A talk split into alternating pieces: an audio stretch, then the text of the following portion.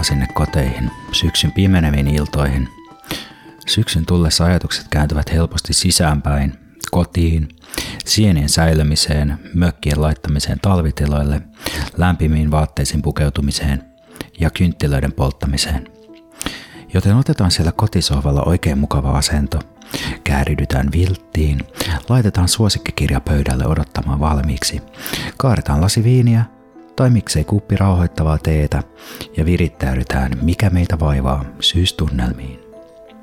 Syksyyn kuuluu vanhan painuminen mailleen, pimeän laskeutuminen ennen uutta aamunkoita, ja tätä sävelmää soittaa jaksossamme Helsingin Sanomien ilmastokynä, mailleen menevän maailmanjärjestyksen, kapitalistisen realismin hautajaismarssina, joka taputtelee talven tervetulleeksi. Etiäisenä tulevaisuudesta kuullaan kuitenkin myös iloisen 20-luvun julistus, joka pudistelee tunkkaisen politiikan ja tuhoavan oikeiston pölyt viehättävistä helmoistaan. Huiskis. Siinä välissä jutellaan ajasta uhon jälkeen, jostakin sävyisämmästä suhtautumisesta maailmaan, ehkä inspiroituneina kauniista syksyn lehtien väreistä. Tämän tunnelmoinnin sinulle kuulija tuovat kaikki ne kymmenet punaposkiset syysihmiset, jotka tukevat tätä podcastia Patreonissa. Patreon.com kautta Mika meitä vaivaa. Ja tietenkin syysohjelmamme syksyiset sponsorit Laatulehti Voima, Ah, ja ajattelun syksyinen temppeli Vasemmistoforum.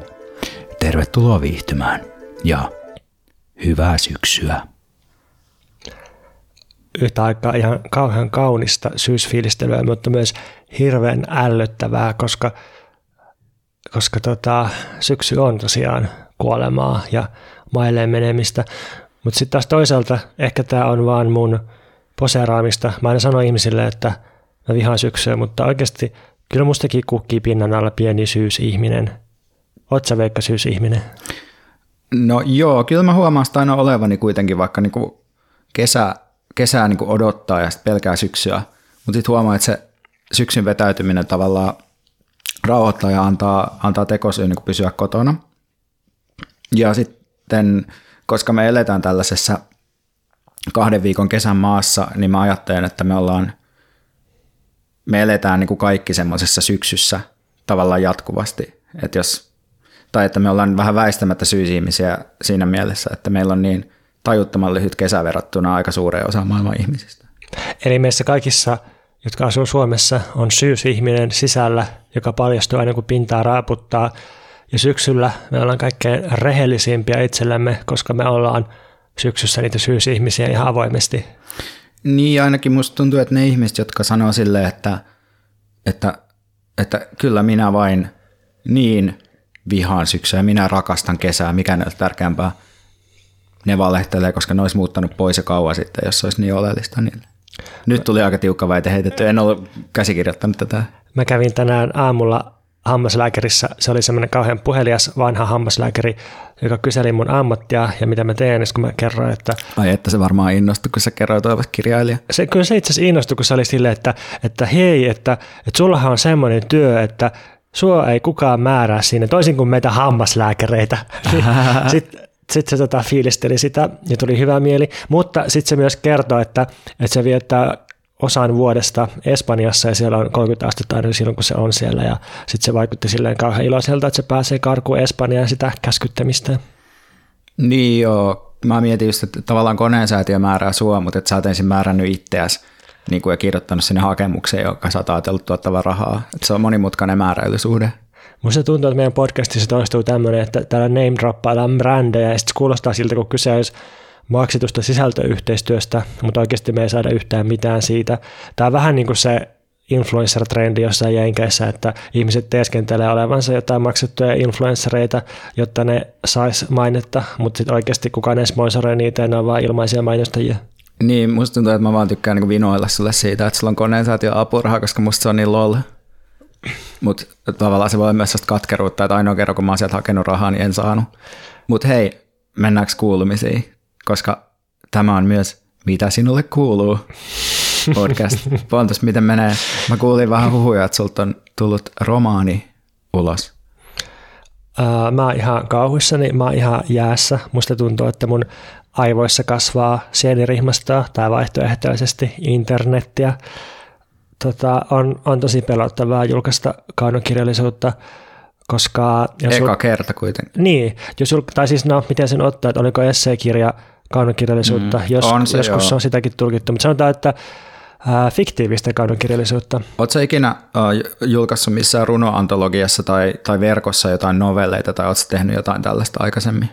Teini-ikäisenä julkaisin netissä jotain runoja ja, ja tota, lyhyt proosaa joo, mutta sen jälkeen niin en, paitsi jossain opiskelijalehdissä joskus, eli siis tosi, tosi nuorena ja kauan aikaa sitten, ja sitten nyt yhtäkkiä You were young and you didn't need the money. Niin, nyt yhtäkkiä hyppäsin sitten siihen, että kirjoitan romaanin ja saan siitä myös vähän rahaa. Onneksi olkoon. Kiitos.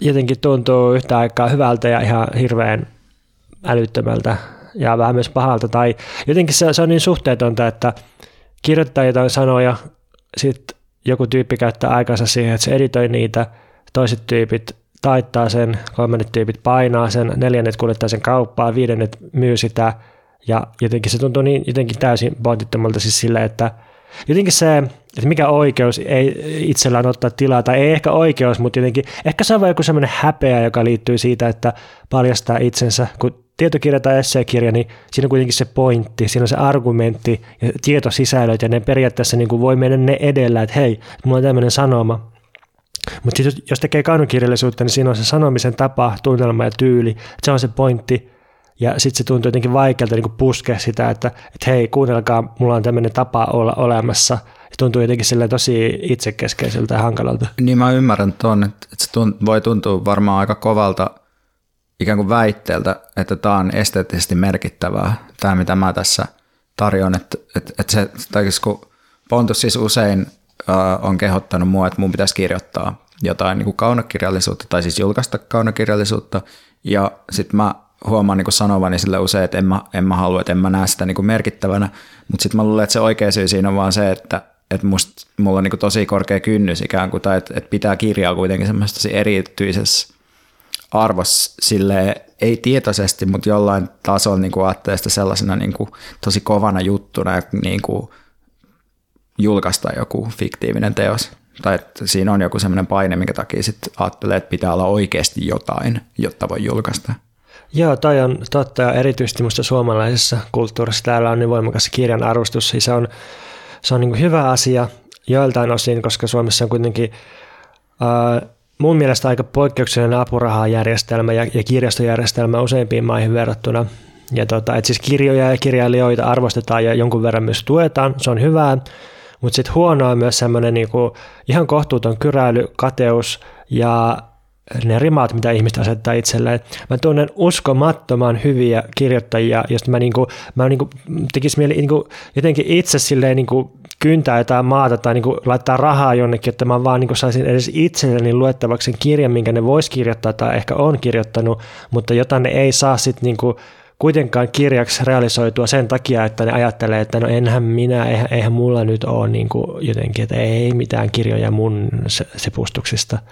Mitä mieltä sä oot, kun mä luin nyt on Tuomas Kokon tosi kivat juhlat, pienoisromaanin, sitten mä luin Vesa Rantaman Hesarin kirjoittaman arvion siitä, jossa se käsittelee sen kirjan semmoisia niin altlit piirteitä ja altlit on tämmöinen kirjallisuusgenre, jossa äh, ehkä niin kuin se kirjoittamisen kieli on sellaista, että se, se lainaa niin kuin nettidiskurssista ja jotenkin sellaisesta, että se vähän hajottaa sitä niin kuin kerrontaa laittamalla jotain vaikka listoja, jos mä nyt olen ymmärtänyt suunnilleen, niin kuin, että mistä tässä voisi olla kyse, niin mä mietin, että ajattelet sä vaikka, niin kuin, että toisin romaani, voisitko sä sijoittaa sen tähän genreen ja voisitko sijoittaa vaikka Johannes Ekholmin rakkaus niin kuin tähän genreen, tai onko sun mielestä Suomessa niin kuin olemassa joku tämmöinen altlit No joo, mun mielestä Suomessa on olemassa semmoinen väliä, löyhä kenttä, jonka voisi sijoittaa jonkinlaiseksi jatkumoksi tai kommentiksi tuohon Jenkki Altlittiin.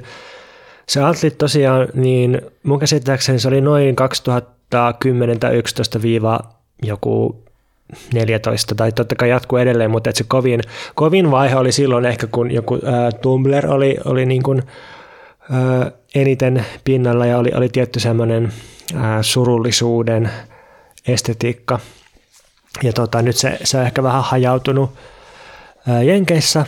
Ja sitten yksi pointti siinä tosiaan oli se, että tuodaan sosiaalisen median ja netin puhettavat kirjallisuuteen ja sitten siihen kuuluu erityisesti se, että käytetään tarkoituksellisen kömpelöä, keskeeräistä ja huonoa kieltä, mutta jotenkin niin kuin, niin kuin hyvällä maulla huonoa. Ja, ja tota, sitten tietysti voimakas metailu ja itseironia ja semmoinen, että tällaista on olla kapitalismissa henki ja musta huumori. Niin nämä kaikki leimaa sitä ja leimaa kyllä myös mun kirjaa ja myös Tuomas Kokoon tosi kivat juhlat kirjaa ja sitten ää, rakkaus niin kuin, joo, musta se, se myös liittyy tähän jollain tavalla ja sitten Johannes on itse, itse puhunut siitä, että miten se on fiilistellyt Tao-linja, joka on siis yksi ehkä kuuluisimmista näistä altlit-tyypeistä. Niin siis joo, joo, just noin niin kuin sä sanoit, mutta sitten mun omalla kohdallani ää, mä aloin itse asiassa lukemaan noita altlit-perusteoksia vasta sen jälkeen, kun mä olin kirjoittanut jotain romaanin kässäri. Mä olin ehkä yhden tai kaksi kirjaa joskus aikoinaan lukenut, mutta jotenkin mä en hahmottanut, mistä siinä on kyse. Mutta sitten kun mä tajusin, että mä saatin olla tekemässä jotain samanlaista, niin sitten mä aloin lukea niitä ja totesin, että joo, että näinhän tämä on. Mutta sitten mä, mä jäin mietityttää siitä Vesa Rantama ää, arviosta, johon se viittasit, siis toi Tuomas Kokko-arvio, että se jotenkin heitti sille ohimenen, että, että onneksi tässä kirjassa ei ole kuitenkaan menty sellaiseen niin kömpelöön sosiaalisen median ilmaisun tavoitteluun. Että mistä se onneksi tulee, että, että niin pitääkö edelleen Suomessa kirjallisuuden olla silleen huoliteltua kirjakielistä kieltä, jossa sanotaan minä ja sinä ja niin edelleen. Ja nyt sitten, jos multa tulee semmoinen kirja, joka on nimenomaan sitä kömpelöä someilmaisua tarkoituksella, niin miten se sitten otetaan vastaan? Suositeltakoon tässä tosi kivat juhlat äänikirjaa.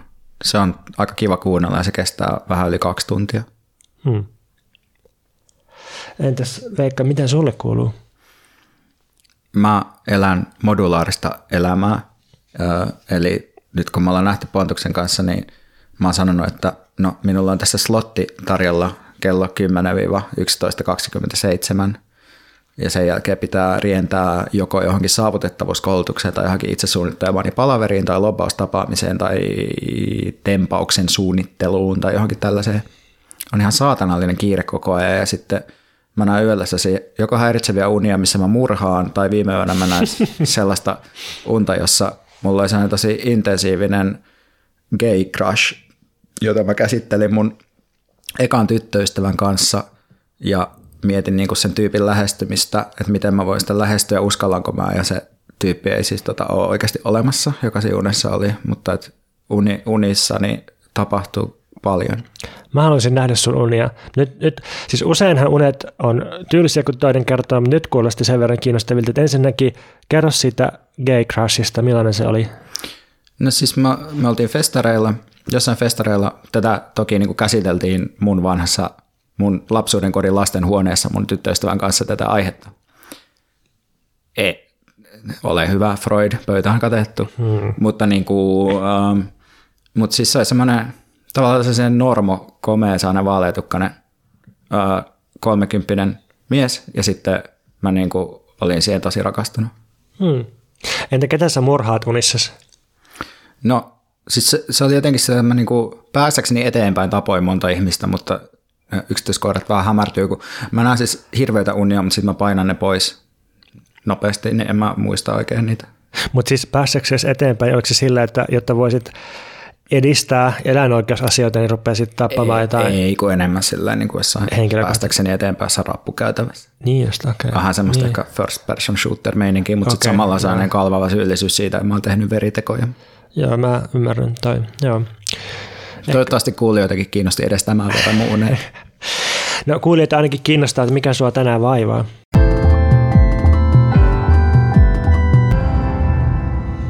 No niin, päästään vaivojen äärelle.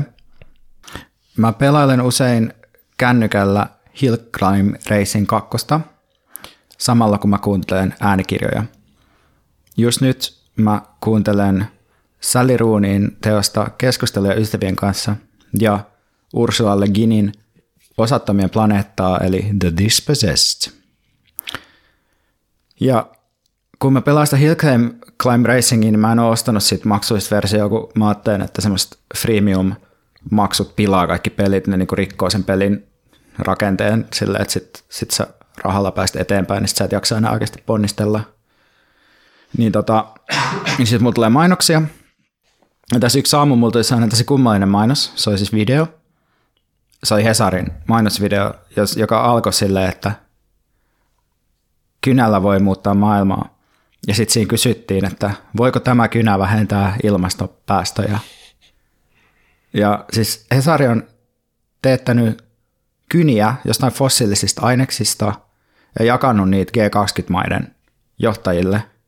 Siis hetkinen, mistä fossiilisista aineksista? En, no siis niin, siinä musta luki, siinä oli semmoinen video, missä jotenkin sitä kynää valmistettiin. En mä tiedä, mitä, grafiitti on varmaan jotain. Niin just, okei. Okay, siis, en, en mä, siis mä en tiedä, mistä se on, on onko se muovi ehkä. Sehän, niin. siis kaikki varmaan ainekset periaatteessa, mistä Niin, okei, okay, okei. Okay. No, mutta niin. onko se pointti, että se on jotenkin kompensoitu? No siis se, on niinku, siis se pointti on se, että se niinku muistuttaa näistä päästöistä siitä velvollisuudesta sillä, että se kynä on niinku vähän niinku paha, mutta okay, sitten ne on niin. myös kompensoinut ne päästöt, niin, niin, mitä okay, se aiheuttaa, joo, se, joo, sen joo. Niinku kynän tuottaminen. Jo, ja musta tietty on hirveän kuvaava, että siinä mainoksessa sanottiin, että me ollaan kompensoitu ne. Mä mietin, että onkohan ne jopa sen kompensaation kautta tai sen, sen tota, Antero Vartijan kompensaatin kautta kompensoinut ne. Mutta sitten lopussa siinä on sitaatti tuolta Hesarin vastaavalta päätoimittaja Kaius Niemeltä, joka sanoi, että toimittajat tietävät, että kynällä voi muuttaa maailmaa paremmaksi. Ja tämä oli just mulle tosi sopiva mainos, koska näiden äänikirjojen ohella mä oon siis lukenut myös ihan perinteistä paperikirjaa tuota Arsi Aleniuksen Villa Alfaa, jota me ollaan ehkä käsitelty tässä podcastissa aikaisemmin, en muista, ollaanko käsitelty varsinaisjaksossa vai tuolla Patreonin puolella. Ollaan suositeltu kyllä ihan varsinaisessa. Ja tämähän on, niin kuin sä sanoitkin silloin, kaiken muun ohella myös parodia semmoisesta omaan tehtävänsä demokratian esitaistelijana loputtomasti uskovasta toimittajasta. Ja tässä kirjassa on tosi hauskoja kohtia, jos tämä toimittaja muistuttelee miten huolestunut hän on rationaalisen länsimaisen liberaalin järjestyksen järkkymisestä. Uh, Mutta sitten mä oon kokenut toisaalta, että, että tämmöisen parodian ongelma on, että, että kun se kohde, parodian kohde käyttäytyy riittävän uskomattomasti, niin sit mitä eroa niin sen parodian ja sen kohteen välille ei enää muodostu. Sitten se parodia onkin oikeastaan pelkkää toistoa, mikä myös tässä Villa Alfas musta jotenkin näkyy, että se Mä en tiedä, mitä pitäisi tehdä, että voisi enää parodioida niin kuin toimittajia tai Hesaria. Et mä oon miettinyt sitäkin, että onko tässä ajassa jotain sellaista, mikä tekee parodian mahdottomaksi, kun kaikissa ammateissa esiinnytään ja etsitään reaktioita työkseen. Et esim. poliitikot ja journalistit pyrkii kohti äärimmäisyyksiä ja tarinaa ja huomiota. Mm, joo, voisiko antaa mä aina niin menen mahdollisimman yleiselle ja mahtipontiselle tasolle suunnistaan konkreettisesta esimerkistä, mutta että, että jos me eletään edelleen jotain postmodernia aikaa, niin voisiko se määritelmä olla, että se on just se aika, kun parodia kävi tosiaan mahdottomaksi. Ja mm, mä oon miettinyt tota, että, että parasta parodiaa viime aikoina on ollut se, että retviittaa tai katsoo muiden retviittejä, josta ää, yleensä keski-ikäisistä miestoimittajista – tai poliitikoista Twitterissä, koska siis ne on niin, niin kuin, tai varsinkin niin kuin omaan Twitter-syötteen kontekstissa, niin ne on, ne on niin uskomattoman tyhmiä ja jotenkin ahneita, sikamaisen ilkeitä. Niin, että se parodia on oikeastaan vaan se, että sä otat niin Timo Haapalan tweetin niin. ja sit sä laitat sen niin omaan feediin, jolla niin. se on vähän niin kuin semmoista ready-made-taidetta samalla tavalla kuin joku Marcel Duchampin pisuaari. Niin, ja sitten musta tuntuu, että yhtä aikaa tämä toimii, tämmöinen nauruskelu näille, että koska niin kuin, että se, se on vain niin voimakas se nauruefekti ja ne näyttäytyy vain niin monelle niin typerinä, mutta sitten samaan aikaan se ei toimi, koska niin kuin, kun miettii kaikkea sitä ää, hyvää ja huonoa solvausta, pilkkaa ja naurua ja, ja niin kuin komediaa ja stand-upia ja mitä kaikkea, mitä Donald Trump on saanut aikaa, niin ei se niin kuin ole poistanut sitä, tai ei se, ei se vaikuta sen äänestämiseen. Tai, tai sitten jos miettii näitä äh, setämiestoimittajia, jotka vastustaa milloin mitäkin, mutta tällä hetkellä Greta Thunbergia ja muita ilmastoaktivisteja, niin että on niillä ne työpaikat kaikesta siitä pilkasta ja ivasta huolimatta. Et ne on parodia itsestään, mutta, mutta siellä ne parodisina niin kuin pitää valtaa silti. Niin kai se ainakin, jos ajattelee poliittista satiria jotenkin jonkinlaisena totuuden paljastamisena, niin sen, semmoisen niin kuin aika on ainakin tosi ohi, että et et sä voi niin kuin paljastaa mitään, jos ne tyypit itse ei ole niin kuin paljastaa kaiken. Niin, mutta mut tota, toi sun esimerkki ilmastokynästä, niin Mä eka niin yritin olla sillä, että he, he että onpas taas niin kuin huvittavan typerän paljastava. No, on, on se musta sitäkin. On, on se, mutta mut sitten niin kyllä, kyllä se, niin kuin, se oikeasti sattui muuhun vähän syvältä, koska niin kuin, mua, mua siis tuskastuttaa nyt taas tosi paljon tämä tämä koko ympäristötuhon käsittely mediassa, tai siis se vaan tuntuu jotenkin epätodelliselta, että – vähän niin kuin sä sanoit tuossa meidän kesääänikirjan jaksossa, että, että nyt kun pitäisi olla niitä puskutraktoreiden puskemassa niin kuin sitä fossiili, fossiilista infraa alas ja rakentamassa niin kuin parempaa tilalle, sitten kun ne ei ole, niin tuntuu vaan ihan käsittämättömältä, että mitä, miten tämä voi olla, miksi, miksi, niin kuin, miksi me hyväksytään tämä, miksi me ollaan olemassa tällaisessa, tai niin kuin Greta Thunberg sanoi, YK-puheessa, että this is all wrong, niin se, se on niin kuin se peruskokemus. Ja mulla se on niin kuin erityisesti mediasta, ja siis, että jos, jos Hesari oikeasti ottaisi ilmastokynät käteen ja ottaisi ilmastokriisin vakavasti, niin sehän lopettaisi heti lihaa ja autoja lentomainosten julkaisemiseen ja se toisi ekokatastrofin käsittely ihan jokaiselle osastolle, ihan jokainen päivä. Ja jotenkin, niin kuin, siis se on niin, niin kaukana siitä, mitä se pitäisi olla, että jotenkin tekee mieli vaan hakata päätä patteriin ja jotenkin ulista kadulle.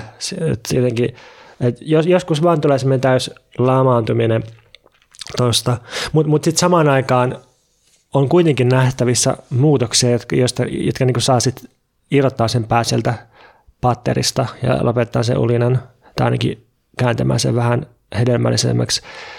Ää, nyt kun me nauhoitetaan tätä, niin yhden vuorokauden ajan ainakin mun somefeedessä on puhuttu tosi paljon tuosta Greta Thunbergin ilmastopuheesta YK on kokouksessa.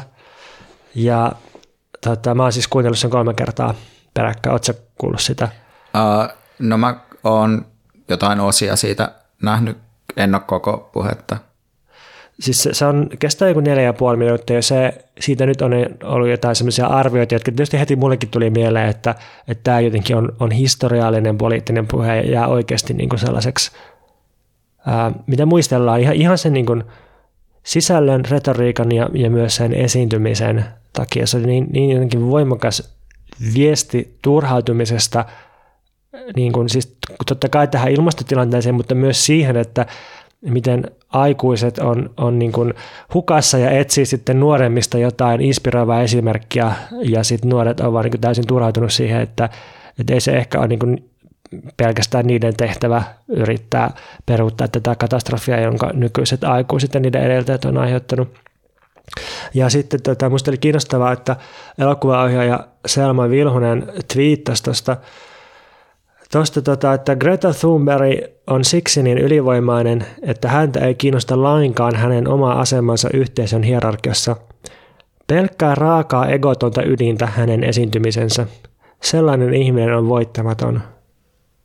No, tämä on ehkä vähän tämmöinen ähm, mm, kaunisteleva tai mytologisoiva luenta, mutta se, jotain tuossa semmoista on, että, että, niin kuin, että se on vuodessa noussut tällaiseksi esimerkiksi. Okei, että se on ehkä osittain sattuma, osittain ehkä sen taustan, osittain ehkä Ruotsin ansiota ja niin edelleen, mutta että, että on niin kuin, mä en tiedä miten muotoilla se, mutta, mutta toi on musta jotenkin tosi hienosti sanottu, että ei kiinnosta lainkaan hänen oma asemansa yhteisön hierarkiassa.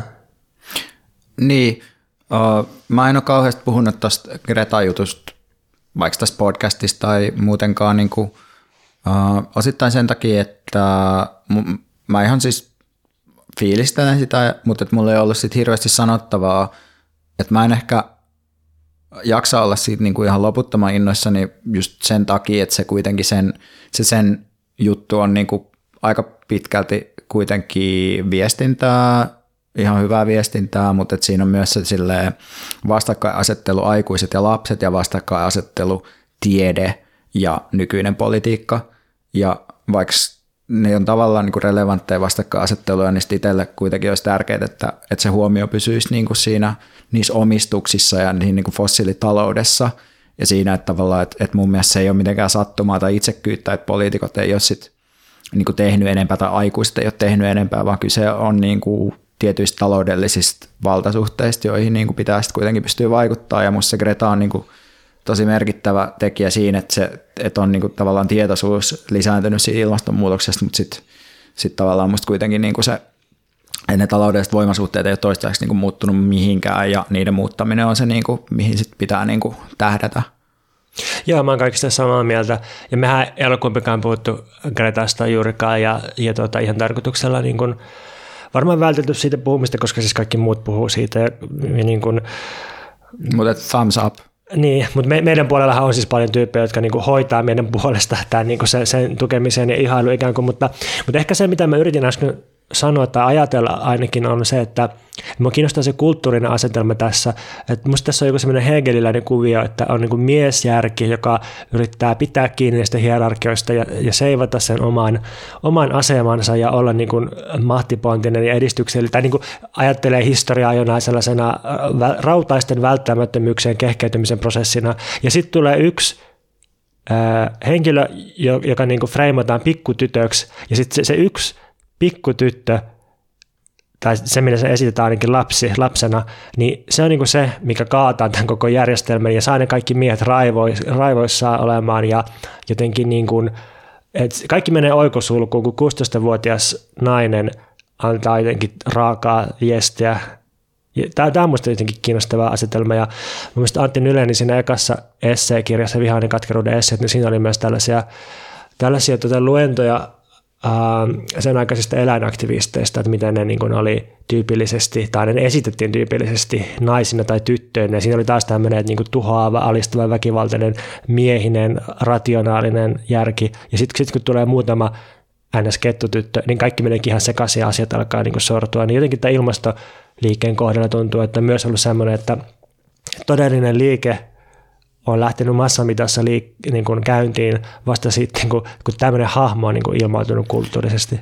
Joo, toi on kiinnostavaa, että, että just musta on kyllä tärkeää korostaa sitä, että, että, että, että on kyse siitä, että millaisena hahmona sen niin kuin jotkut median portinvartijat niin näkee tämän Greta Thunbergin, että, että mun mielestä sen vaikka sukupuolittaminen niin kuin meidän näkökulmasta ei tietty ole niin kuin mitenkään kauhean relevantti. Mä en edes tiedä, niin kuin, että, että, että mikä sen sukupuolimäärittely niin kuin on tai mitään sellaista, mutta se ei musta jotenkin tavallaan siinä, mitä se niin kuin tekee, ei musta silloin niin kuin just kauheasti tunnu olevan kauheasti väliä tai silleen. Mm. Joo, mutta sitten ilmastosta, niin mä haluaisin suositella kahta artikkelia ja sitten yhtä esitettä, mitä on tullut vastaan nyt viime aikoina. Ja nämä suositukset löytyy myös tämän jakson kuvauksesta, että voi joko googlata näillä otsikoilla, mitä mä sanon, tai sitten voi katsoa linkin sieltä jakson kuvauksesta.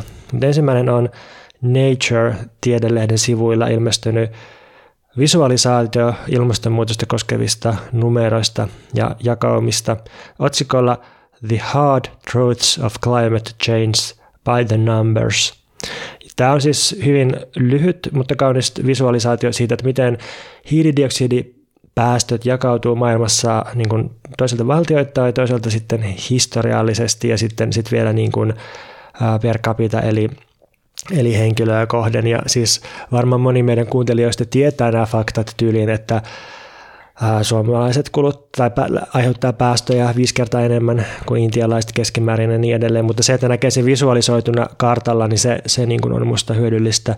Ja sitten tässä käydään myös läpi nykyisten valtioiden ilmastositoumuksia ja sitten sitä, että, että jos, jos jatkettaisiin tämän valtion ilmastositoumusten linjalla, niin kuinka paljon maapallon keskilämpötila tulee nousemaan. Ja sitten sitä kartasta näkyy aika selvästi, että, että globaalin pohjoisen sitoumukset on ihan riittämättömiä ja sitten missä on riittäviä sitoumuksia, niin ne on niin kuin jossain tuolla päivän tasaajan jamminkummin puolin.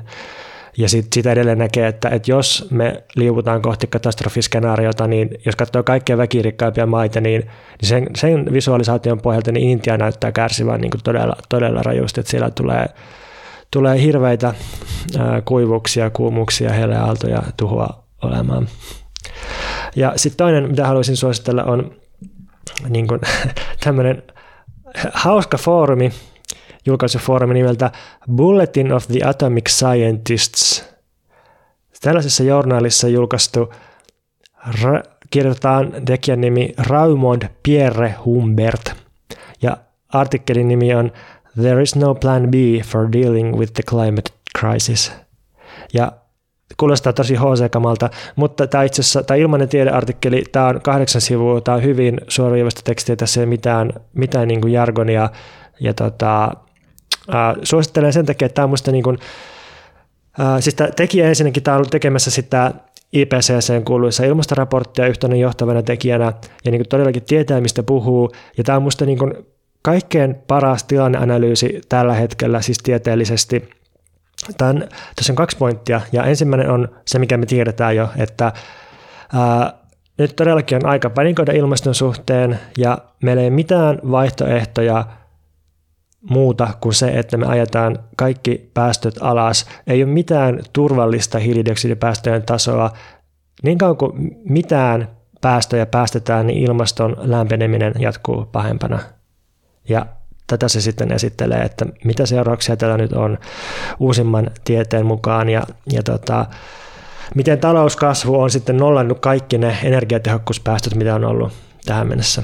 Tämä on se ensimmäinen pointti. Ja sitten toinen pointti sillä on, että, että kun on puhuttu ilmaston muokkauksesta tai geoengineeringista, onko sillä jotain vakiintunutta suomenkielistä Mä en ainakaan käännöstä? tiedä. Ja ja siis tämä puhe siitä on lisääntynyt viime aikoina, niin tämä ei, ole, tämä ei voi olla mikään suunnitelma B, koska jos lähdetään muokkaamaan ilmastoa sellaisilla tavoilla, mitkä olisi edes näennäisesti teknisesti mahdollista, niin sitä muokkaamista pitäisi jatkaa aktiivisesti niin kauan, kun me halutaan, että se ilmasto pysyisi kurissa. Eli siis jos me nyt alettaisiin syöksemään ilmakehään jotain semmoisia hiukkasia, aerosolihiukkasia, jotka heijastaa auringonlämpöä takaisin ja niin kuin auttaa meitä ilmastonmuutoksen kanssa, niin meidän pitäisi jatkaa sitä tuhansia vuosia. Eli tässä niin kuin synnytettäisiin semmoinen instituutio, mikä pitäisi kestää sukupolvien yli ja niin kauan kuin ihmisellä ei halua suurin piirtein olla olemassa. Ja se on, niin kuin, se on ajatuksena ihan kosminen, että niin kuin, mitä, mitä jos se katkeaa, sitten ne kaikki viivästetyt lämpenemisvaikutukset iskis yhdellä kertaa meihin. Ja sitten tässä, tässä on niin muutenkin, muutenkin kamaa tuosta geoengineeringista, mikä tota, saa muussa ainakin aikaan halun aika kirjoittaa jotain skifiä tästä ja spekuloidaan ilmastosotien ja ilmastonmuokkaussotien mahdollisuudella. Suosittelen googlaamaan There is no plan B for dealing with the climate crisis. Sitten mä haluan lyhyesti suositella vielä uh, Ensiapua ilmastoahdistukseen esitettä, joka on julkaistu Psykologian sosiaalinen vastuu ry sivustolla. Ja nyt tämmöinen ensiapua ilmastoahdistukseen esite, niin se tietysti minussa herätti skeptisyyttä, että, että onko se ilmastoahdistus nyt se, mitä pitää hoitaa, että eikö niinku just ne, missä säkin puhuit aikaisemmin, poliittiset valtasuhteet, eikö se ole se pääpointti? Mutta itse asiassa tämä esite esittää, että tämä just on se pääpointti. Nimittäin tässä sanotaan, että ähm, että ilmastoahdistukseen auttaa, kun osallistuu mielenilmauksiin ja osallistuu toimintaan, jolla vaikutetaan päättäjiin. Ja sitten tässä neuvotaan, että keskitty ennemmin politiikkaan, lakeihin ja yhteiskuntaan vaikuttamiseen kuin yksittäisiin ihmisiin vaikuttamisiin tai omiin kulutusvalintoihin tai johonkin tällaisiin. Tämä kuulostaa hienolta ähm, ja tietysti mukava kuulla niin nimenomaan psykologien taholta tällaista puhetta, jossa – siirrytään siitä yksilön psyykkisestä maisemasta niin kuin ulkopuolelle, ihmisen ulkopuolelle. Uh, semmoinen pieni heitto pitää kyllä tähän sanoa, että mun mielestä aina kun sanotaan siitä, että vaikuta päättäjiin, niin mun mielestä siitä niin kuin pitäisi ottaa sellainen oleellinen hyppy, joka olisi sille, että sinäkin olet päättäjä. Joo, ehdottomasti. Se oli vain yksi, yksi osa tätä esitettä. Joo, enpä muista, että aikaisemmin olisin nähnyt psykologian suositteleva jonkun yhdistyksensä kautta, että että tuota, ihmisten kannattaisi löytää poliittisia ryhmiä ja liittyä niihin ja alkaa toimimaan yhteiskunnan muuttamiseksi. Tämä, tämä on joku niin kuin, muutos, tai ainakin joku signaali jostakin muutoksesta, ja hienoa musta.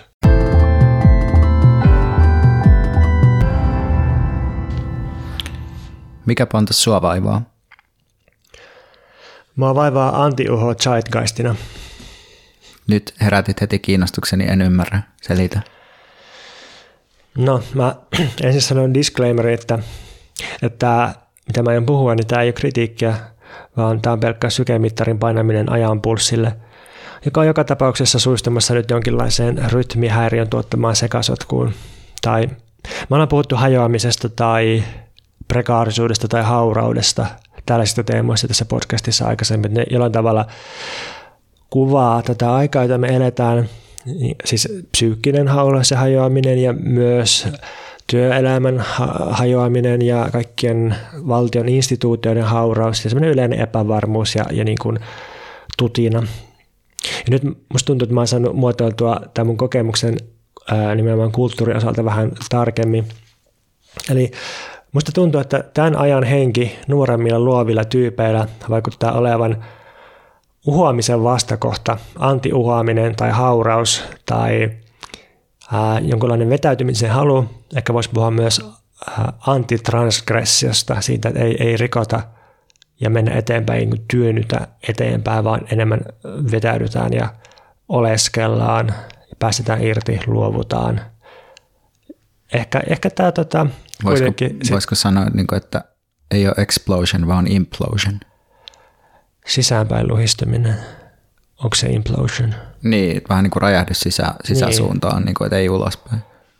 Toi on hyvä, koska se kuvaa ehkä myös sitä, miten ihmiset usein toimii, että ne sisäistä imaisee sisäänsä asiat ja kokee ne niin kuin psyykkisinä oireina sen sijaan, että ne olisi kadulla riehumassa. Mutta älä anna tämän sotkea ympyröitä, vaan jatkaa. Mä olin sanomassa, että kaikesta huolimatta nimitys post-alfa kuvaa tätä antiuhoa zeitgeistina ehkä.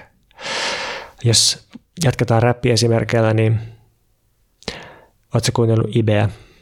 En ole kuunnellut.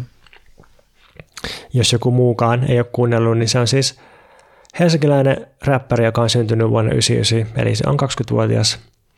Olin katsomassa sen keikkaa Flowssa, ja se oli siellä vähän ujonoloisena isolla lavalla aurinkolasien ja kalastajahatun taakse kätkeytyneenä, ja sitten sen, se niin räppityyli on sellaista, että vaikka se on niin tosi nuori mies tai mies oletettu, niin se ei, se ei niin kuin jotenkin, se ei niin kuin millään tavalla uhoa tai silleen boustaille, tai okei, okay, niin sanotuksessa on, on jonkun verran sellaista perusräppimenoa, mutta, mutta se ei ole millään tavalla niin piikikästä tai uhkaavaa, vaan se on jotenkin ihan niin kuin semmoista sympaattista ja, ja niin kuin aika rauhallista ja jotain niin kuin äärimmäisen erilaista kuin mitä kaikki cheekit ja toiselta Itä-Helsinki räppärit on ollut.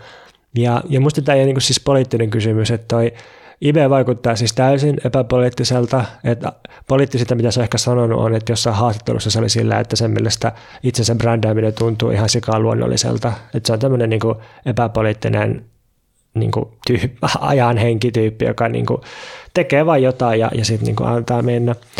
Ja, ja sitten tota, sitten jos miettii vasemmistolaisia räppäreitä, niin kyllä aika moni niistä muista kuuluu siihen niin kuin uho-lajiin. Tai että, että niin sympaattinen ja hyvä tarkoittava kuin Paleface on, niin se, se, niin kuin, se tekee sitä uhoamisen kautta musta kuitenkin. Siis itsetietoisen ja, ja niin kuin hyvän tahtoisen uhoamisen, mutta kuitenkin sellaisen. Niin, mä mietin, että miten sitten toi tota, gridlocki. Puhuit sä gridlockista? Ää, en. Mä mietin, että, että kyllä sekin, varsinkin niin kuin taustojen ja ja sitten ulosannin puolesta niin kuuluu näihin ei-uhoajiin tai anti-uhoajiin. Lyrikoissahan sillä on sellaista itsekorostusta, mutta se on niin itsetietoista ja itse ironista, että se niin kuin vaan sortuu ja tuntuu tosi oudolta. Sitten kirjallisuuden puolella tämä sama trendi on siellä, jos miettii esimerkkejä, joita me ollaan ehkä jo käytetty jossain jaksossa. Vaikka Kuulemma, jotta olisi havainto, niin pitää olla kolme esimerkkiä. Mulla on vain kaksi tässä. Samoin Mutta sä esitit kolme. tämän yhden jo tuolta toiselta kulttuurialueelta. Mä luulen, että ne voi laskea niin. yhteen, niin kuin yksi plus kaksi. Aivan. Erkka Mykkäsen romaani uh, Something Not Good. Se oli muista kanssa sellainen niin kuin oikein paraatiesimerkki antiuhosta ja, ja ehkä myös jonkinlaista kiltteydestä tai – niin kuin normcore-kirjallisuudesta. Ja toinen esimerkki, jota ollaan myös käytetty, on Aina vähän Pesolan tai Onnenkissa, hirveän puhuttu ja Instagramattu ja tota, kirja, blogattu kirja, jossa asiat tehdään myös aika hienovaraisesti ja niin kuin oikein tuntuu, että tarkoituksella vältetään sellaista uhoa ja julistamista. Vähän kyllä rikotaan rajoja, varsinkin seksuaalisuuden suhteen, mutta että se tyyli on just se anti-uhoaminen. Hei, tähän voisi vetää sitä näin kuin hatusta sukupolvierona just Jön Donner ja hänen lapsensa Rafael Donner. Jön Donner julkaisi muistelma autofiktio nimeltä Mammutti ja hänen poikansa Rafael julkaisi aika samoihin aikoihin teoksen, jonka nimi on äh, Ihminen on herkkä eläin. Se on, se on hieno nimi. Ja mitä mä oon sitä kirjaa, niin kyllä se tuntuu aika niin kuin, ää, herkältä ja raalta verrattuna Jörn Donnerin erektioon, kirjalliseen erektioon. Ja sitten ehkä voisi, niin, Jörn Donner, kyllä se, eikö sitä voi pitää 60-lukulaisena, 60-70-lukulaisena kirjailijana, jos miettii niin kuin sen aikaisia muita suomalaisia kirjailijoita, ää, varsinkin mieskirjailijoita, niin kyllä se sieltä 60-luvulta, 80-luvulta, niin on, se uho on kuitenkin se päällimmäinen. Et joskus se uho kääntyi sisäänpäin itsessään, oliko se niin Christer Chilmanilla, mutta et siellä se kuitenkin on. Ja siis tämmöinen itsekorostus ja uhoaminen, se vaikuttaa niin tolkuttoman ummehtuneelta nykyään. Ja tuota, koskeeko tämä myös vaikka jotain nais 60-lukulaisia naiskirjailijoita esimerkiksi? No mä en ole ehkä niin syvällisesti perehtynyt suomalaiseen 60-luvun naisten Tai 70-lukulaisia. Niin, en, mä, mä en ehkä siitä uskalla heittää mitään, mutta nehän oli ehkä marginaalissa enemmän kuitenkin siitä, jos miettii vaikka julkisuuden, julkisen keskustelun kannalta, kuin tietyt mieskirjailijoiden hahmot, niin, niin tota, en ehkä osaa uskalla siitä sanoa mitään. Onko sulla tähän jotain näkemystä? Eikö mä mietin vaikka Märtä Tikkasta, kun sitä miestä ei voi raiskata kirjaa, että sehän kyllä tavallaan on tosi, uh, että se, se on tavallaan niin tosi uh, aggressiivinen uh, haltuunottava se tarina, tai sillä, että siinä niin se lopussa se tyyppi niin tunkeutuu sen entisen alistajansa asuntoon ja sitoo sen sänkyyn ja mm. niin kuin raiskaa sen ja kutsuu poliisit vielä paikalle ja suuttuu niille, kun ne ei suostu pidättää sitä. No joo, tuli vaan mieleen. Joo, joo, joo. Ja sitten jos miettii vaikka kasarilla aloittaneen Anja Kaurasen tai Snellmanin uraa, niin Sonja O kävi täällä tai Pelon maantiede, niin kyllä niissä on aika rajua ja uhoavaa menoa. Joo, mä, musta tuntuu, että mä häiritsen sun äh, niin kuin, juonenkuljetusta, koska sä olet etenemässä tässä kohti niin semmoista synteisiä pointtia. Musta tuntuu, että jos käsittelyssä on hauraus, niin sitten sen käsittelykin on jollain tavalla haurasta ja hajoneesta. Mutta siis se mun loppupointti ehkä on, että että joo, että aina on tietysti vastaesimerkkejä, mutta jotenkin tuntuu, että näinä vuosina kaikille oikeasti uudelle, niin meillä on kolme vaihtoehtoa. Että meillä on joko normcore tai semmoinen basic. Yritetään olla mahdollisimman tavallisia. Tai ei, niin kuin, ei mitenkään niin kuin yritetä erottautua tai, tai niin kuin olla mitään mitään niin kuin, mikä rikkoisi rajoja. Toinen vaihtoehto on retroilla. Tehdään jotain nostalgista, mikä varsinkin TVn puolella, jos katsoo MS Romantikin menestystä, niin tai Stranger Thingsia tai, tai melkein mitä tahansa, niin se on kyllä to, tosi voimakas juttu. Ja sitten kolmas vaihtoehto on semmoinen yleinen outoilu, johon liittyy sitten tietysti nettikulttuuri ja erityisesti kaikki masennus- ja romahdusmeemit. Sitten mikä näistä ei ole kauhean semmoinen hyökkäävä tai semmoinen, että hei nyt me tullaan ja muutetaan kaikki tai otetaan tämä haltuun. Ehkä, niin kuin, ehkä se, se niin kuin liike, mistä tulee vielä tuollaista tilan ottamista, niin se on niin kuin feministiset kirjoittajat ja antirasistiset kirjoittajat. Että okei, että sieltä suunnasta tulee musta semmoista mm. hyvää uhoamista niin, uhoavaa kamaa. Niin, siis joku Dreamgirls Collective. Joo, joo, joo. joo joo. uudenlaista niin tilauttamista. Mutta mä mietin sitten, että onko jos mä nyt kysyn, että no mitäs Cheek, niin sanot sä sitten, että se on just tämmöinen yksittäinen vasta-esimerkki vai, vai mikä, mikä on Cheek suhteessa tähän? Niin, no voi sanoa, että se on joko se, se yksittäinen vasta-esimerkki tai sitten sit voi ajatella, että ei se nyt ole mitään uutta luonut, että se on, se on niin kuin vaan semmoinen ää, niin kuin tyhjä kaava tai et, et, mitä uutta Cheek on tuonut suomalaiseen kulttuuriin. No. Okei, isommat keikat, enemmän, niin kuin, enemmän määrää Joo, tilastoja kyllä, mutta mitä, mitä niin kuin sisällöllisesti uutta no, tai uutta niin, merkitystä se on tuonut? Monethan sanoo siitä, että se, että se uskaltaa niin kuin uhota, niin kuin mikä on jotenkin, ja ne niin kuin silleen ns flexaa sen rahoilla ja vetää sellaista niin kuin Amerikan meininkiä. Ja musta se näyttäytyykin täysin naarattavana ja jotenkin, jotenkin silleen epäajanmukaisena, jos, jos katsoo kaikkea, mikä oikeasti on uutta ja kiinnostavaa kulttuurissa. Mutta tämä on tietysti aika normatiivinen analyysi, mutta ehkä joskus saa cheekia kohtaa olla vähän normatiivinen. Mikä elokuvafestivaali sua vaivaa, Pontus?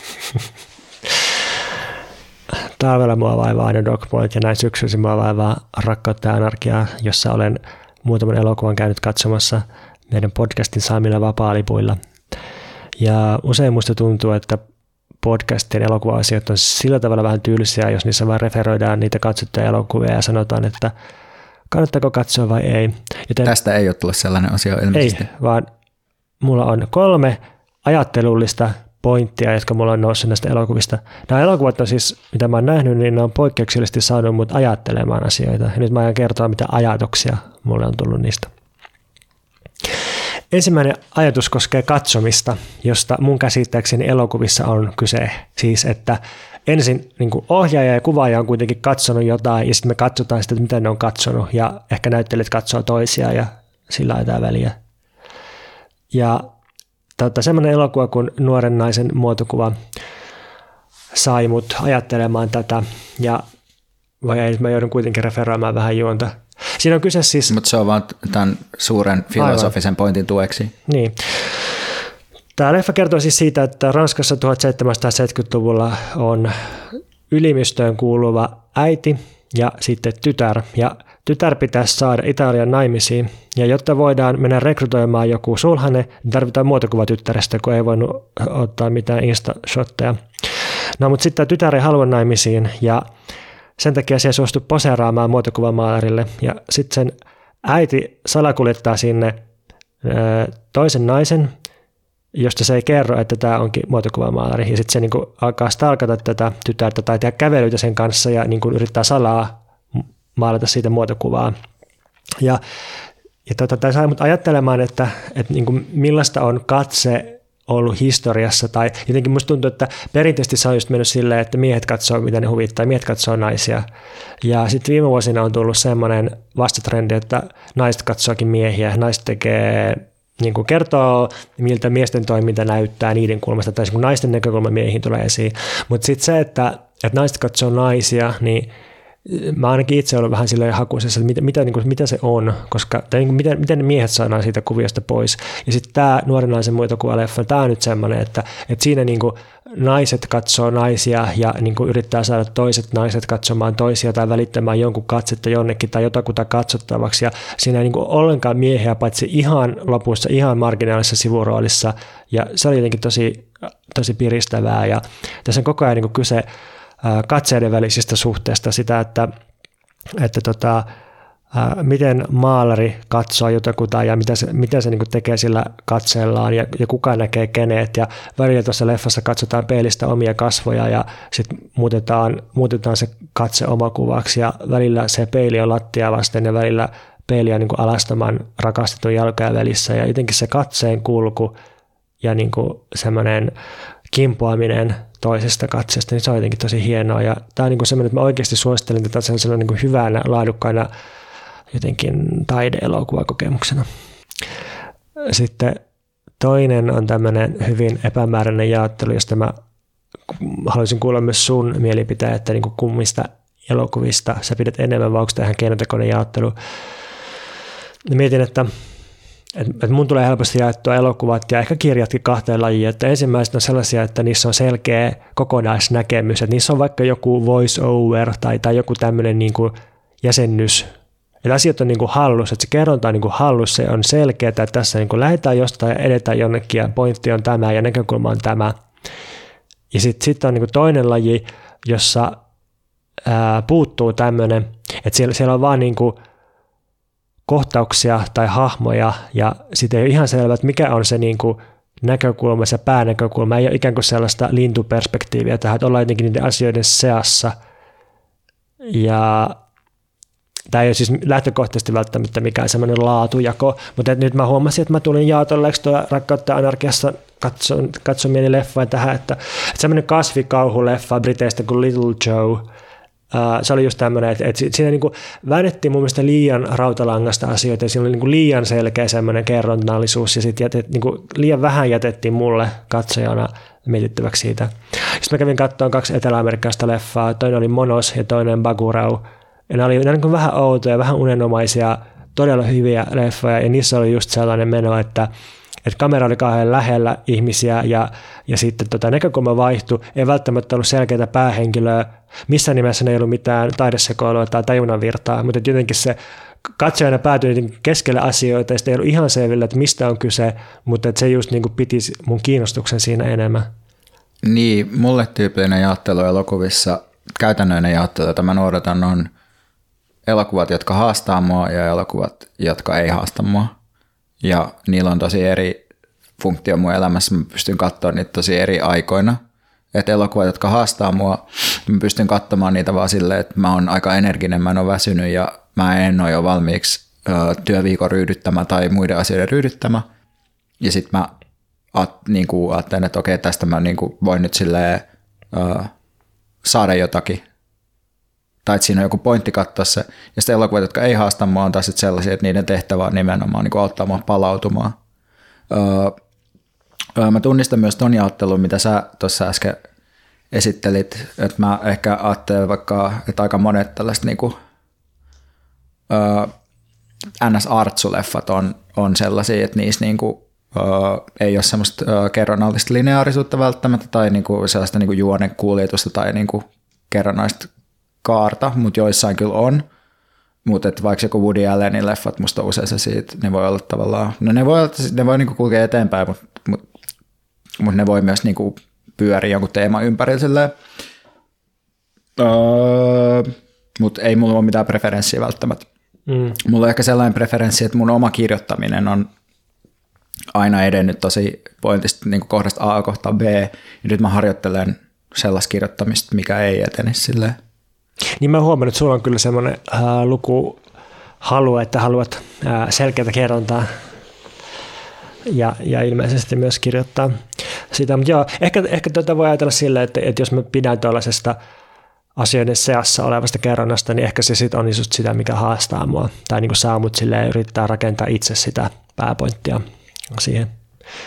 Tota, mutta sitten kolmas ja viimeinen ajatus näistä elokuvista syntyy sellaisesta dokumentista, jonka nimi on Anthropocene The Human Epoch kertoo siis antroposeenista eli uudesta geologisesta aikakaudesta, joka on ihmisen vaikutuksen määrittämä. Uh, tästä, siis tämä elokuva kuvaa sitä, että miten ihminen on muuttanut planeetan pinnan ihan, ihan niin kuin imuroimalla siitä varmasti, valtavasti marmoria ja litiumia ja kaikkea mahdollista muuta, tekemällä valtavia louhoksia, kaatopaikkoja, ja niin kuin tappamalla koralliriutit ja niin edelleen. Ja siis se on, se on visuaalisesti todella hieno ja suosittelen tätä Anthropocene-dokkaria. Mutta sitten yksi käsite, mikä minulle tästä jäi mieleen, on teknofossiili. Oletko törmännyt koskaan teknofossiilin käsitteen? En ole, mutta kyllä olisin pystynyt helposti arvaamaan, jos multa olisi vuosi sitten kysytty, että kuka tämän käsitteen sulle eka kertaa mainitsee, että se oot just sinä. Puhuttiin teknofossiilista ja teknosfääristä.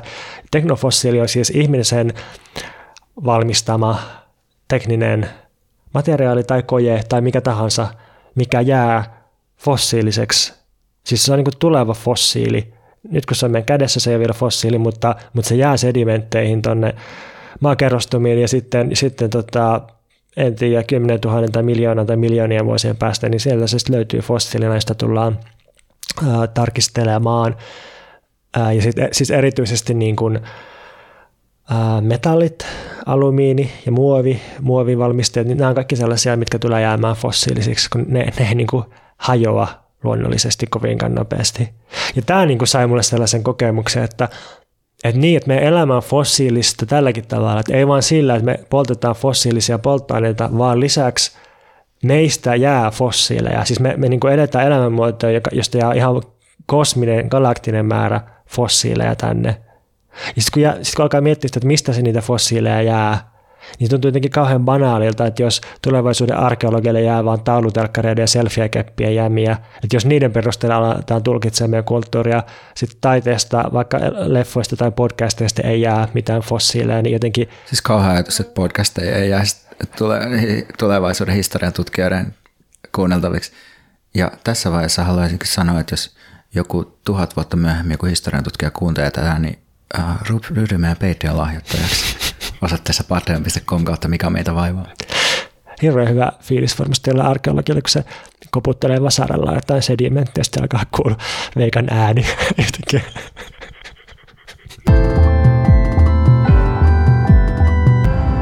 Veikka, mä oon ymmärtänyt, että sulla on joku ajallinen vaiva. Haluaisitko kertoa meille siitä? Joo, mua vaivaa kymmenluku, jota me eletään. Uh, mun mielestä tämä vuosikymmen uh, saa nyt mennä mailleen. Me ollaan nähty Suomessa äärioikeiston nousua parlamentaarisesti ja ulkoparlamentaarisesti, myös laskua, mutta että perussuomalaiset on Gallupien mukaan suosituin puolue, vasemmisto on syönyt taas pölyä koko vuosikymmenen enemmän tai vähemmän. Ilmastotuho on väijynyt tuossa meidän yläpuolella ja alkaa realisoitua eri tavoilla. Tämä on ollut ankea kymmen luku ja kaipaan tähän jonkinlaista muutosta. Ja on miettinyt, että voisiko 20-lukua lähteä jotenkin ajattelemaan. Ikään kuin, miten se nyt sanoisi, että ei niin kuin ennustaen, vaan enemmän ehkä tarttuen toimeen jotenkin sellaisena innostavana uutena vuosikymmenenä jos ottaa historiallisen näkökulman, niin voisiko nähdä tämmöistä vuorottelua, että Suomessa Ysärillä elettiin tuhnuista nuhjuisuutta, siis lamaa, ja Matti Nykänen laulamassa strippibaarissa. Ja tota, se näkyy myös yhteiskunnallisessa liikkeessä, ihan, ihan kulttuurissa. Oli, oli siis kaikkialla semmoinen pieni ankeus ja nuhjuisuus. Joku taas muistaa, että 90-luvulla kaikki oli kännissä no, yhteiskunnallisissa liikkeissä. Oli pakko olla, koska oli niin tuhnuisen nuhjuista tuhnusta on paha nuhjaista, niin, niin kuin 90-luvulla sanottiin. Mutta sitten tuli teknobuumi ja iloinen nousukausi, Nokian megamenestys, internet, Wikipedia, kaikki tällaiset hienot keksinnöt.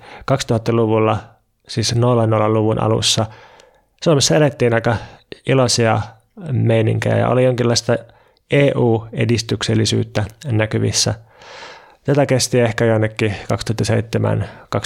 2007-2008 asti. Ja tähän näkyy myös taas kerran yhteiskunnallisissa liikkeissä. Oli kaikenlaista karnevalismia ja ilottelua ja bilettelyä paljon ilmoilla.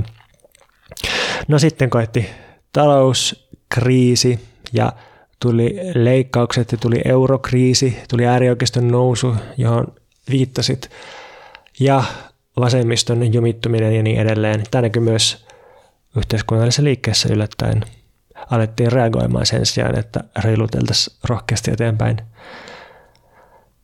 Tuli uusi lama ja nahkea ankeus koko kymmenluvuksi. Ja tätä ankea nahkeutta me ollaan nyt veivattu tässä kymmenen vuotta. Niin, tällaisen historiallisen dialektiikan perusteella niin ei ole muuta mahdollisuutta kuin, että nyt koittaa seuraavaksi iloinen 20-luku. Niin, me julistetaan iloinen 20-luku mutta, tai me voitaisiin julistaa iloinen 20-luku, mutta edelleen pitää korostaa, että iloinen 20-luku on vähän niin kuin keijut, että meidän pitää taputtaa, jotta ne jaksaa lentää, eli ne niin kuin ei pysy ilmassa, ellei me uskota siihen ja ehkä myös edistetä sitä iloista 20-lukua. Hmm. Sata vuotta sitten, kun oli edellinen iloinen 20-luku, niin Sehän, sehän päättyikin hyvin sitten odottaen vuotta 29. niin, niin siis... Voisiko Suomi olla kuin Weimar? Voisiko Suomi olla kuin New Yorkin pörssi?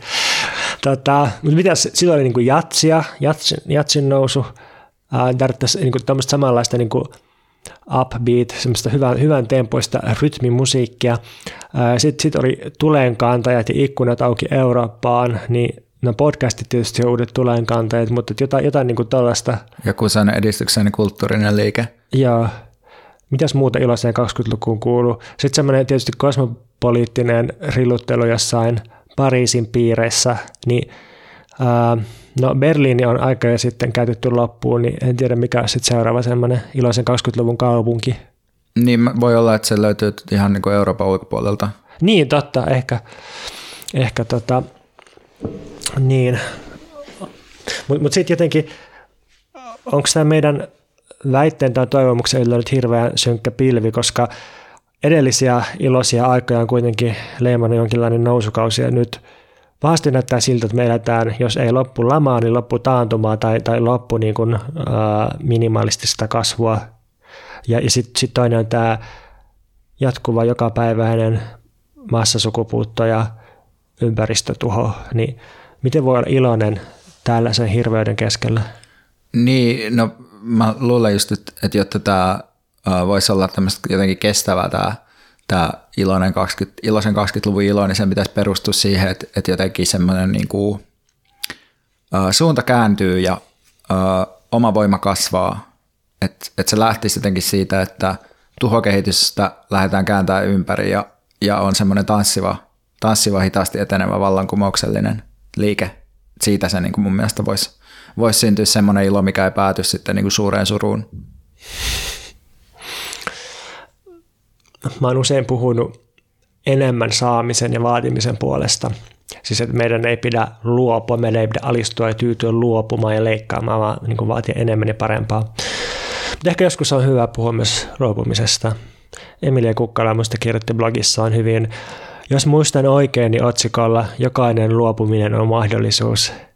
Mutta siinä se freimasi minusta luopumisen hyvin sillä tavalla, että, että nimenomaan luopumalla tuhoisista asioista, niin me saadaan enemmän, me saadaan enemmän sitä hyvää ja oikeasti mielekästä elämää. Kannattaa käydä lukemassa toi Emilian teksti ja sitten miettiä, että, että mistä kaikesta voitaisiin luopua, kaikista raskasta ja syyllisyyttä aiheuttavasta ja surullisesta, jotta me saataisiin se iloinen 20-luku.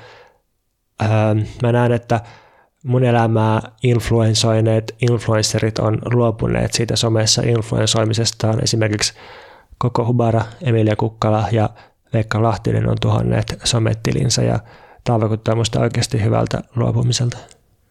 Iloisella 20-luvulla ei kukaan ole enää sosiaalisessa mediassa. Silloin vaan tanssitaan jatsin tahdissa pöydillä.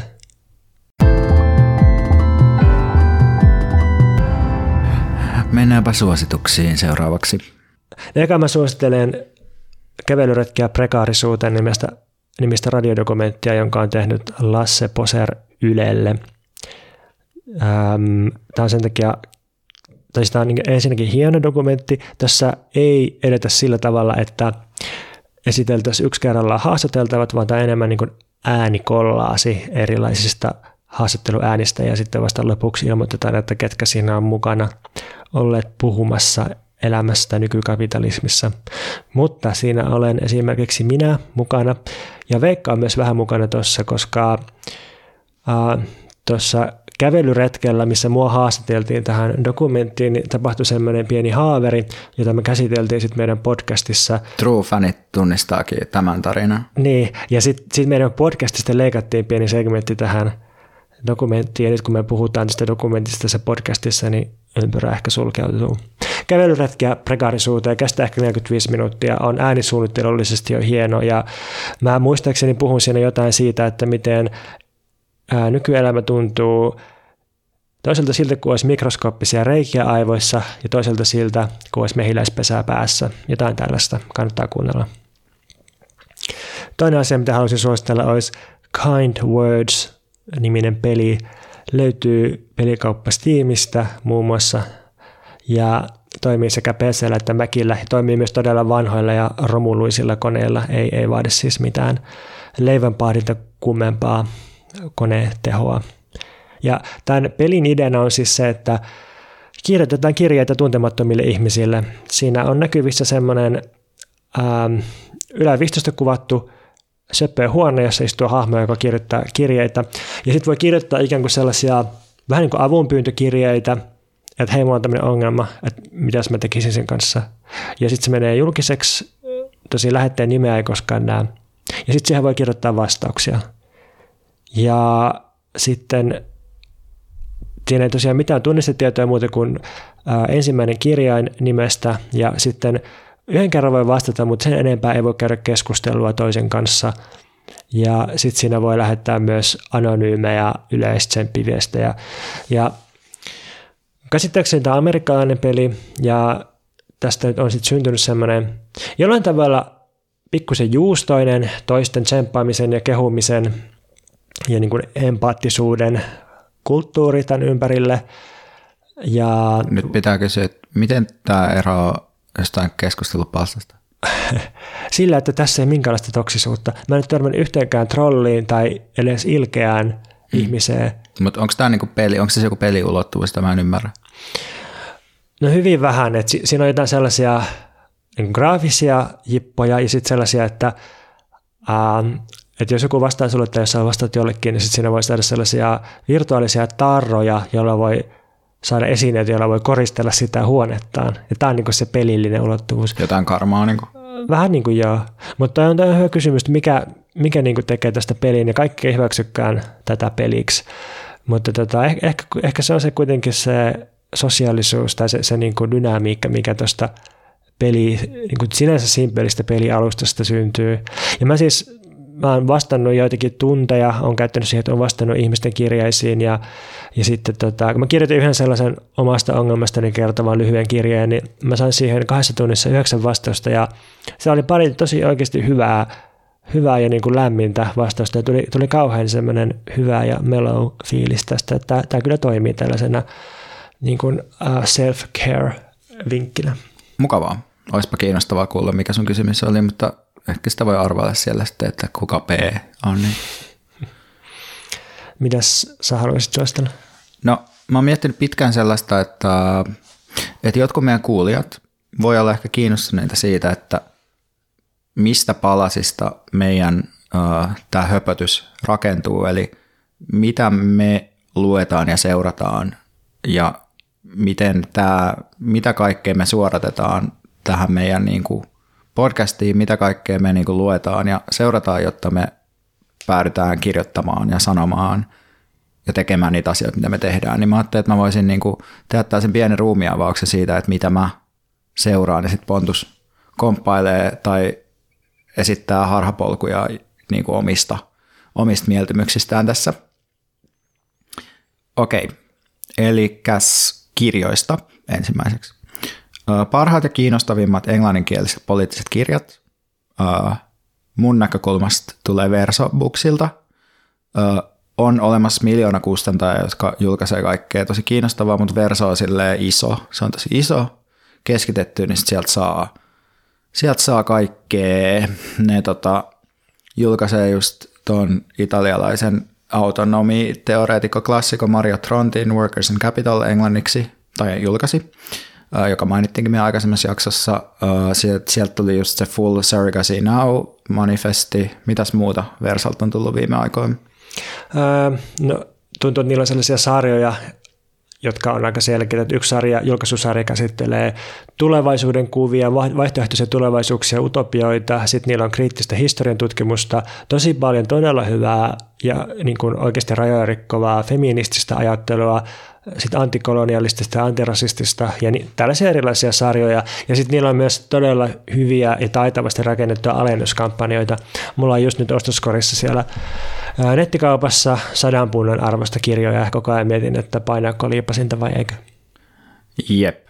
Uh, paras poliittinen teoria suomeksi yhdestä paikasta tutkijaliitolta – Tutkijaliitto on tehnyt aika pitkään julkaisutoimintaa Suomessa. Sieltä on tullut muun muassa tosi monta Jussi Vähämäen ja Eetu Virenin joko yhdessä tai erikseen kirjoittamaa teosta, jotka on ollut mulle niin kuin, oman poliittisen ajattelun kannalta tosi keskeisiä.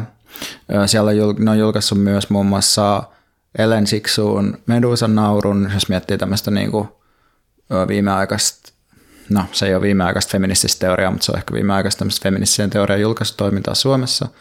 Öö, sieltä tuli just ulos se kannibaalimetafysiikka, öö, joka on tällainen niin kuin, öö, postkoloniaalisen teorian moderni klassikko. Öö, onko sulla jotain sanottavaa tutkijaliitosta? Uh, joo, sieltä on tulossa Franco Bifo Berardia, tämmöisen italialaisen autonomifilosofin ja, ja media-aktivistin uusi tulevaisuutta käsittelevä teos, niin on ihan, ihan näinä päivinä käsittääkseni tulossa ulos ja sitten Helsingin kirjamessuilla mä oon haastattelemassa tämän Bifon kääntäjää Mika Pekkolaa sitten muistaakseni perjantaina siellä kirjamessuilla sitä tota, voi katsoa ohjelmasta, että, että tota, tiedekirjaosastolla sitten Tutkijaliiton tapahtuma. Ja tota, ensi vuonna on tulossa Anna Chinkin tämä kaipa sitä voisi luokitella antropologiksi, tämä Mushroom at the End of the World, niin suomeksi. Ai on, hienoa. Ja, ja nythän toi tota, Jacques Derridan eläinkirja, eläinluennot, niin julkaistaan myös ihan näinä päivinä. Joo, Anna Tuomikoski on kääntänyt Eläin, joka siis olen teoksen. Hmm. Mä oon puhumassa siitä Annan kanssa varjokirjamessuilla ja Krista Muurimaa puhuu siitä kritiikkikahvilassa, joka on Tutkijaliiton tapahtuma Annan kanssa. Podcasteista Versaboxin sponssaama ja Jakobinin julkaisema The Dig podcast on musta poliittisen sivistyksen kannalta paras podcast, mitä voi kuunnella. Se on kuiva, mutta se on hyvä. Mä oikeastaan osaa sanoa sitä kauheasti enempää, paitsi että sieltä julkaistiin just hiljattain kahden tunnin mittainen Silvia Federicin, joka on tällainen niin kuin italialainen feministi, mega-ajattelija, on kirjoittanut muun muassa Caliban and the Witch teoksen, niin sen kahden tunnin haastattelu siis. Caliban and the Witch käsittelee noita vainoja tapana kontrolloida naisia ja mahdollistaa niin kuin kapitalismin tuomista Eurooppaan tai kapitalismin aloittamista. Muita podcasteja, joihin mä oon viitannut miljoona kertaa, ruotsalaisia on En Varisökesin pod, joka on siis Liv Strömqvistin ja Caroline Ringskur Ferrada Nolin tämmöinen ystävyyspodcast, mikä on myös tosi kova feministinen podcast.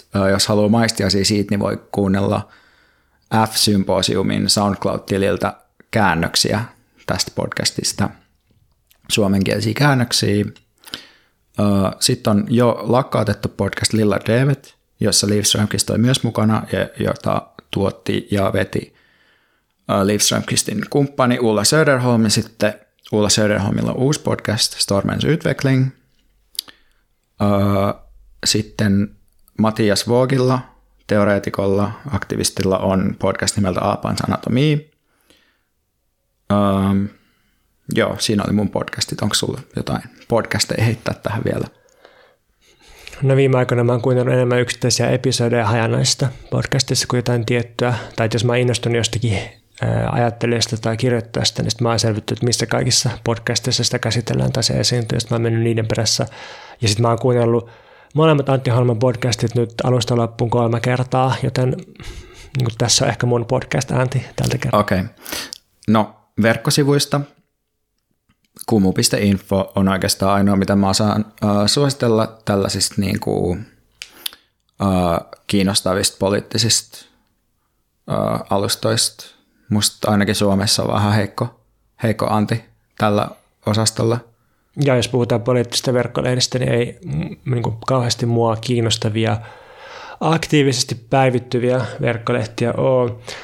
Mm, Sitten kirjallisuuskritiikistä, niin mun ajattelu on kyllä auttanut tässä vuoden ajan Arsi Alennuksen Opus Vei-blogi, joka on, se on ehdottomasti parasta kirjallisuuskritiikkiä, mitä, mitä Suomessa tehdään, vaikka, vaikka tota, kaikista en olekaan samaa mieltä, mutta jotenkin silti niin kuin, oman ajattelun kehittämisessä, niin se, se tota, alkaa olla jo tärkeää jotenkin semmoinen ulkopuolelta tuleva juttu. Ja onko sulla jotain blogeja? Mitä, uh, niin bloggaaminenhan on vähän, no. vähän kärsinyt niin kuin, äh, merkityskadosta tai, tai ehkä niin kuin blogeja on myös lakkautettu nyt viime aikoina. Mä en kyllä lue mitään blogeja, mutta itse asiassa muistin, että pari sellaista niin kuin autonomista anarkistista verkkosivua, mitä voisi heittää vielä, niin yksi on toi toimituskollektiivi ja toinen on toi varisverkosto. Niiden molempien kirjoituksia mä seuraan. Joo, toimitus.co on siis tämän toimituskollektiivin osoite. Se on siis nimeltään tosiaan toimitus, mm. se kollektiivi sen takia. Ehkä kuulosti vähän oudolta. No sitten vähän jo livettiinkin tänne kollektiivien puolelle, mutta et, äh, kiinnostavia poliittisia kollektiiveja, joita seurata.